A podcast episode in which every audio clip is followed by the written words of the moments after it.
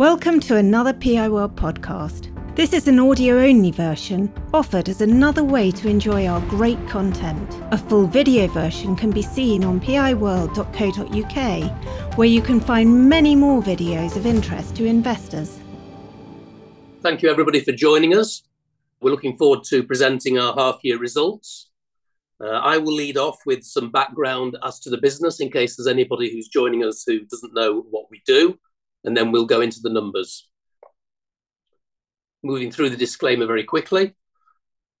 So we're a leading professional services consultancy with a differentiated service offering. 60% of what we do is insolvency work, and over 90% of that insolvency work is corporate, the balance being some personal insolvency.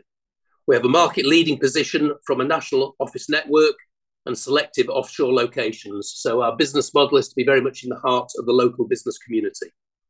We provide advice and assistance to SMEs and mid market corporates. The other 40% of our business is advisory and transactional services, the bulk of which are carried out under our Eddisons Commercial Chartered Surveyors banner. And that covers activities such as financial advisory, transactional support, funding, valuations, projects and development support, and asset management and insurance. But overall, 80% of revenue from insolvency and defensive activities, uh, coming from a common network of clients and professionals with centralized support services supporting their activities. So that is a summary of who we are and what we do. Moving on to the next slide, which highlights the half year. Strong first half performance and confidence in full year outlook. We're pleased to report double digit revenue and profit growth. The insolvency and financial advisory business performed well, as did the property advisory and transactional services. We've continued to provide a solid platform for growth, both organic and acquired. And the acquisitions we made during the period, which we'll come on to, are trading well and in line with expectations. And in terms of dividend, we've extended the dividend increase for the sixth year, while still allowing for sufficient retained funds to fund the bolt-on acquisitions that we've been making on a regular basis. In terms of the detail of the financials, I'll pass over to Nick now. Great. Thank you, Ric. Good morning, everyone. Start with the financial highlights, which is slide five, where we've seen double-digit revenue and operating profit growth. That's 13%.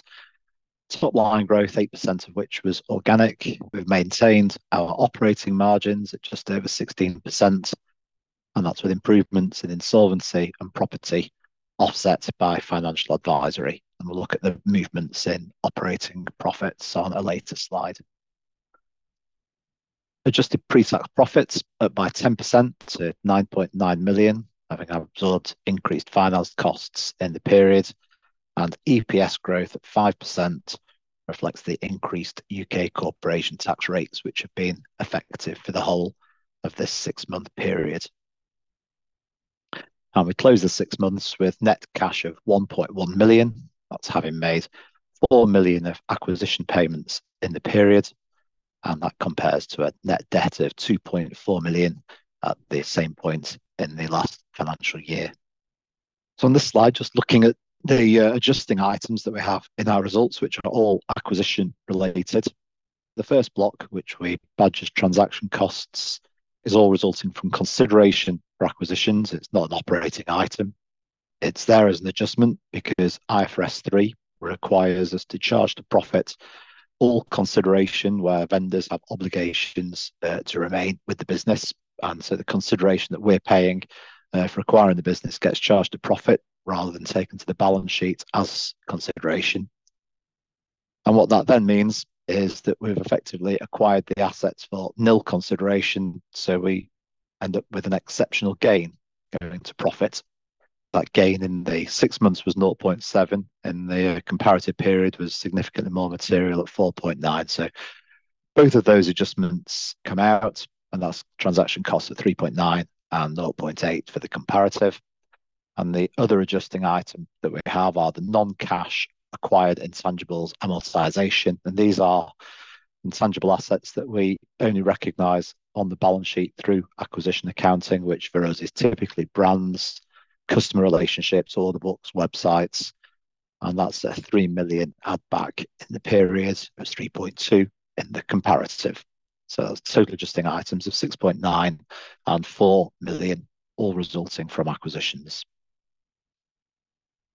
If we return to operating performance, where we've got a balanced mix of services across the group, which has driven our double-digit revenue growth. Just looking at some of those movements in a little bit more detail. Within solvency, we've had higher activity and an increase in our team size in the period, which drove the increase in revenue, profit, and margin. Within property services, the breadth of expertise and services that we provide enabled us to grow the business and increase its margins. Just to give a feel for the various moving parts within valuations, Uh, revaluations, and loan security reviews have uh, picked up over the course of the last six months, and that's replaced a drop in new loan valuations. And similarly, in asset sales, we've been selling more assets through auction. That's property and plant machinery, and that's offset a reduction in agency sales of property and small businesses. So that's the resilience and that breadth of expertise of being able to provide our services across the cycle. And within building consultancy, we continue to see increase in demand and grow that team, where we're advising clients on their property estate. We've had the benefits of both current year and prior year transactions through an increase in profits. And going the other way, within financial advisory, we had a particularly strong comparative period, and that was from a number of contingent fees falling in right at the very start of the prior year. So we knew there would be a drop-off from that, but we've also seen a tougher market over the course of the last six months. In the face of that, our performance has been resilient. Uh, we've had refinancing and restructuring advice, which has helped to mitigate the reduction in those corporate transactions, and that's both M&A, which is widely reported. I'm sure you're all aware of the significant reduction in M&A that's been over the course of this calendar year, but also in other capital transactions where we're providing funding support for clients. And our shared and central costs have increased year on year, and that's the ongoing investment in our support teams, notably in that IT and HR capability. Ric will give a view of some of the areas of focus that the teams are working on at the moment. Overall, the net impact of those movements is a growth in operating profit of 1.2 million. The next slide pulls that together and shows the results by segment. Really highlights the very strong performance within property advisory and transactional services, with operating profit growth of just over 30%. And you can see the shared and central costs increasing by 10%, but reducing slightly as a percentage of revenue, with margins maintained overall at 16.2%. Turning to cash flow, we've continued to have a strong cash generation. Our free cash flow increased in the period, which has funded the ongoing investments in the group. That free cash flow is after a working capital absorption, which was pretty much in line with the same point last year, and that's with lockup maintained from that year-end position. So that working capital absorption coming through on the organic insolvency growth. Acquisition payments in the period of 4 million. That was 0.8 million for in-year deals and earn-outs of 3.1 million, and we closed the period at the end of October with a net cash position of 1.1 million. That's compared to net debt of 2.4 million at the comparative period and a cash position at the start of the year. Got plenty of headroom within our facilities. They run through till August 2025, which is a 25 million committed RCF and a further 5 million accordion growth facility, and that provides us with plenty of firepower for any further M&A. And looking ahead to the full year, we are confident of delivering market expectations for the year to April 2024. Within insolvency, we anticipate activity levels will continue to increase. That higher interest rates and inflation environment is continuing to cause corporate financial stress, and we expect that growth will come through the second half of the year we're in and thereafter. Within financial advisory, we anticipate a broadly consistent second half performance. And within property services, we anticipate the second half will be ahead of the comparative period, but will be lower than the first half due to the seasonality of project work, but we expect to report another year of strong growth. Overall, we're confident of continuing to build on our strong track record, both in the current year and beyond, and we will give an update on Q3 trading in late February next year. So all in all, it's another good set of numbers. Our outlook looks good for the second half. And uh, now I'll hand back to Ric. Thank you, Nick. Moving on to slide 12, we have a look at the UK insolvency market and our experience over the last six months. Insolvencies are now higher than the pre pandemic levels, largely from liquidations, which are the smaller cases. But we're starting to see the ripple effect up the size chain, and administrations are now approaching pre pandemic levels. And our experience has reflected that in terms of the number of administrations we've been active on increasing. Just a look at our increase in insolvency activity since 2019. We've doubled our insolvency revenues, as you can see from the graph on the right, which compares with a 37% increase in insolvencies overall. So, our experience is that we've been pushing forward ahead of the market, which is due to a mixture of organic growth and some acquisitions that we've made. We expect higher interest rates and inflation to continue to bite. So, into next year, we expect more activity, and particularly in the mid market, where we expect to see more larger companies face those headwinds, which mean that they need formal insolvency advice. In terms of the team, we've increased the size by 12% since this time last year, 6% of which is since the end of the financial year in April. Now, that is mainly at the junior level, although we have six new partners. They're the appointment taking insolvency practitioners. Mainly, the recruitment has been of junior members into their teams. That builds up the pyramid below those senior people and allows them to take on more work and produce more fees. So, in terms of turnover per insolvency practitioner, we're now at a run rate of about 900,000, which is up from 800,000 when we last reported. And we're hoping moving into next year that 1 million plus is achievable so long as those insolvency practitioners have the right support below them. We've seen an increase in revenue from larger appointments. As I mentioned, there are more administrations in the mix. At the moment, they tend to be the smaller administrations because that ripple effect of the size chain. But certainly, if you look at the graph bottom right, you will see that the 10 to 50,000 sector, which is bigger liquidations and small administrations, has increased, and the above 50,000, which is almost exclusively administrations, that has increased for us as well. Anecdotally, in terms of some of the things we've been doing, you may recall that we reported on a bounce back loan project we had with one of the major clearers last time, where we took on 100 speculative cases where it looked like bounce back loans had come into the company and gone straight out again rather than being used for uh, their operations.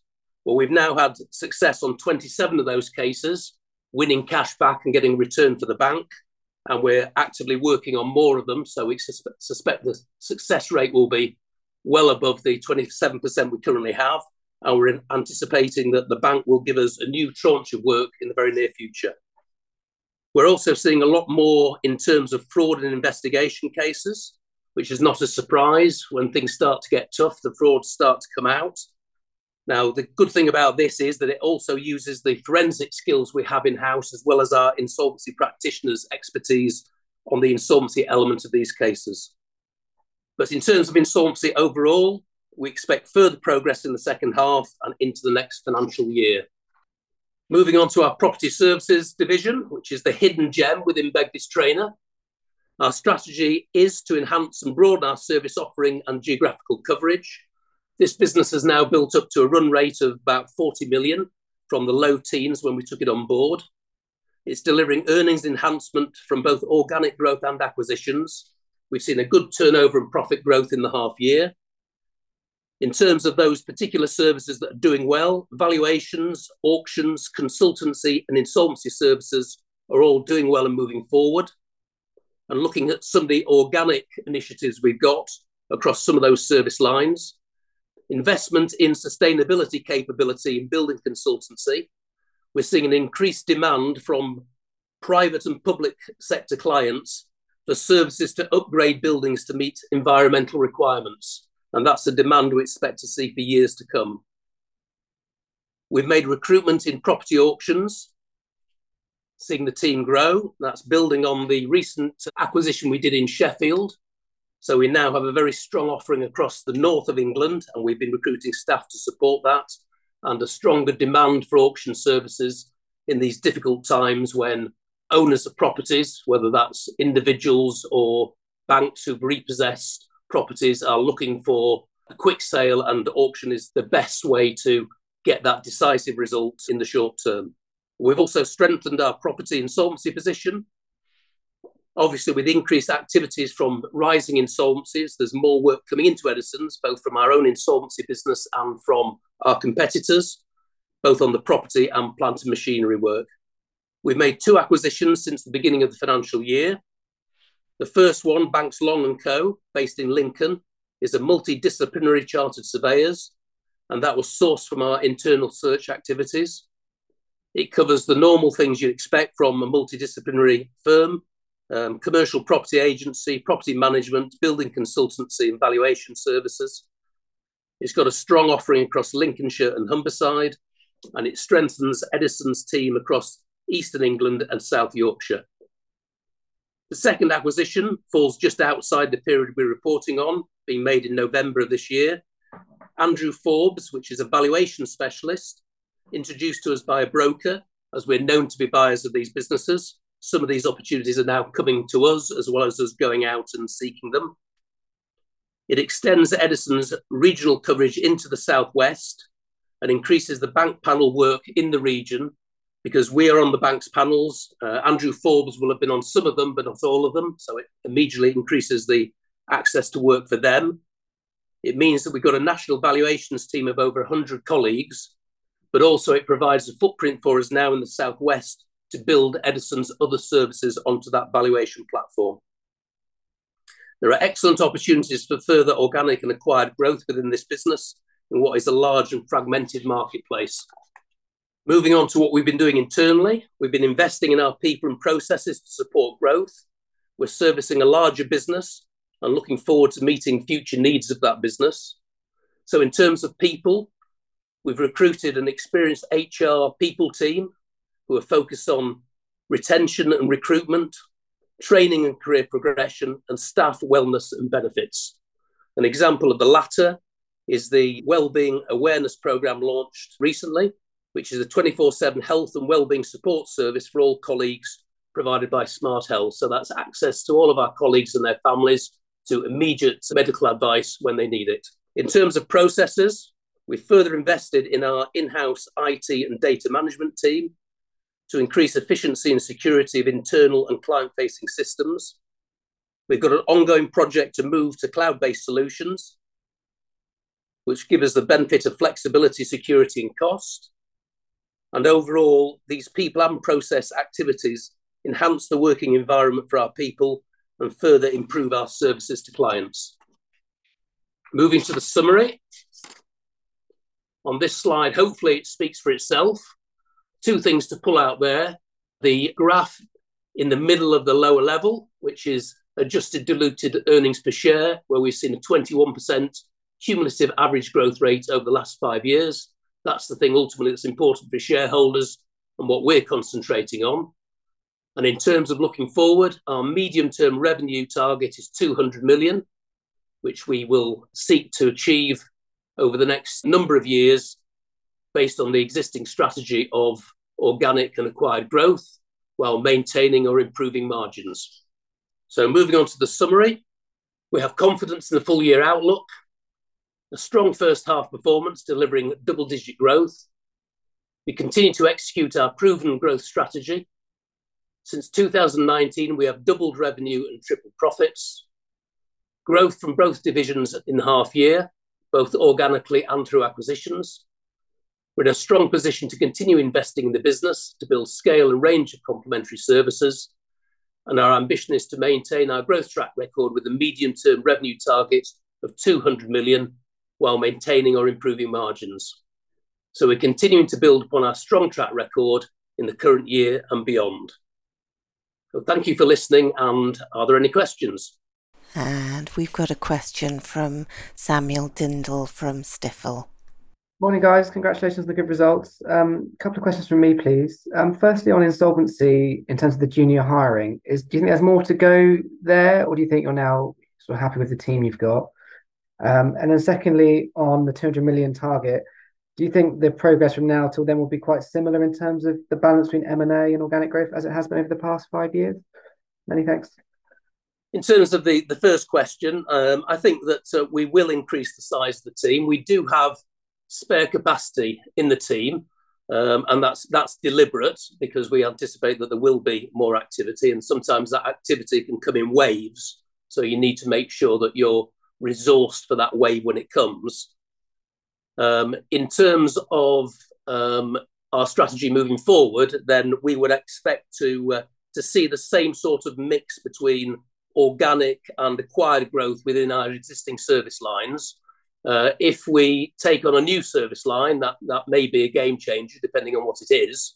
But at the moment, we, we know we can achieve, or we feel confident we can achieve this, this target of 200 while maintaining or improving margins based on the services that we've currently got and that sort of mix of organic and acquired growth. Question from Andy Edmond at Equity Development. The the cost increase, um, some of it, know, on a comparative basis, can be obviously attributed to the corporate tax rate. Um, but looking forward, how much do you think is is entrenched uh, in terms of slightly rising costs of people, uh, etc. Um, looking at the, inflationary environment we've seen there, and and how much do you think this was this might well be as a peak in um, medium term growth in costs? Well, I think in, in terms of costs, Andy, there's always going to be um, annual salary reviews which have an inflationary impact. Our cost base is about 75% people, so that, that will clearly have an impact um, going forwards.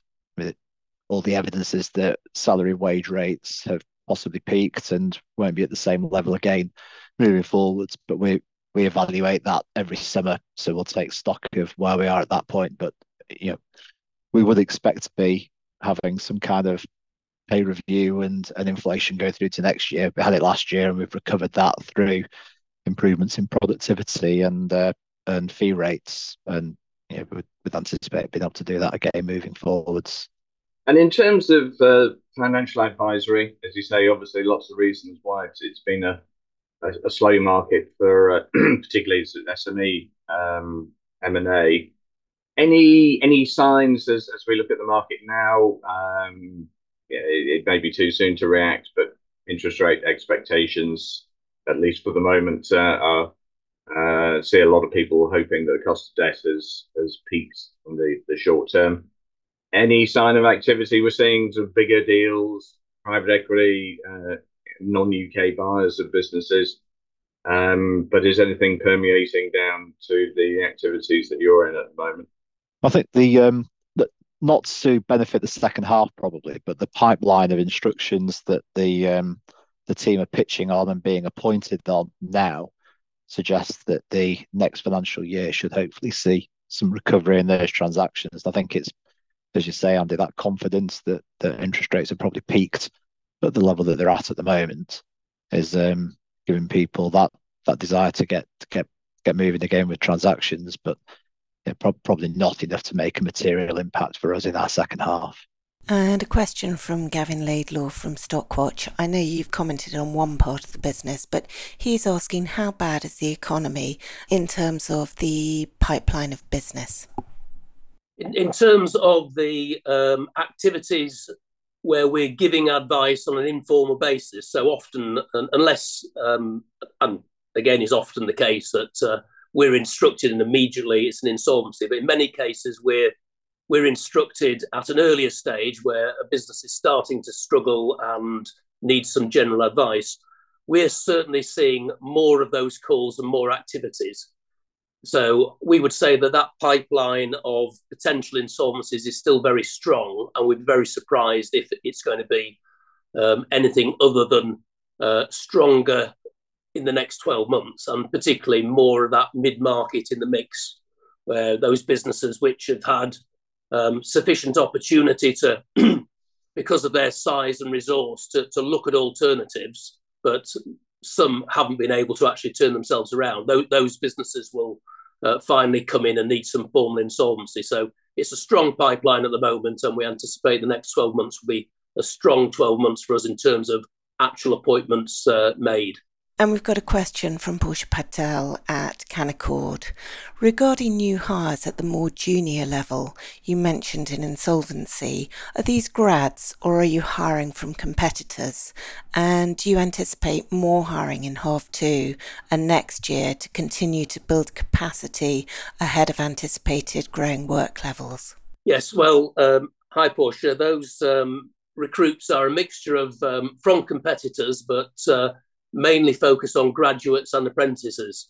So we're bringing people in at a junior level um, and training them. And um, I'm pleased to say that immediately there are things that they can do which are productive and uh, and chargeable to clients. So we're getting use out of them straight away. But they are the uh, experienced insolvency practitioners of the future that we're we're growing in house, which is something that we've always done. And in terms of do we anticipate that will increase? I think it's highly likely that when we next report at the year end, those numbers will have gone up again. And we've got a question from Frederick Johansson from HC Capital.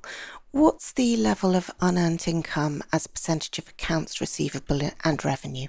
This is the uh, the insolvency element, Frederick. So it's um it's about eighty percent typically of um of the overall re- receivable balance will be the work that we've done on an insolvency case um, where we've not yet reached the stage where we've got cash in the case that we can bill against.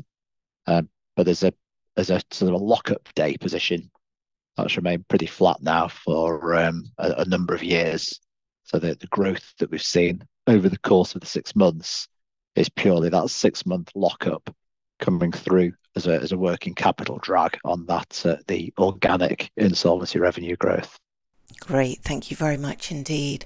And that's the end of questions. Ric, do you have any closing remarks? I'd just like to thank everybody for joining us, and um, I hope everybody has a wonderful Christmas and New Year. And we look forward to reporting on our full year uh, next July. PI World videos and podcasts are for general information and interest. They do not constitute any kind of recommendation or inducement to buy shares of any company. PI World is not offering any kind of financial advice, and nothing in our material should be taken as such.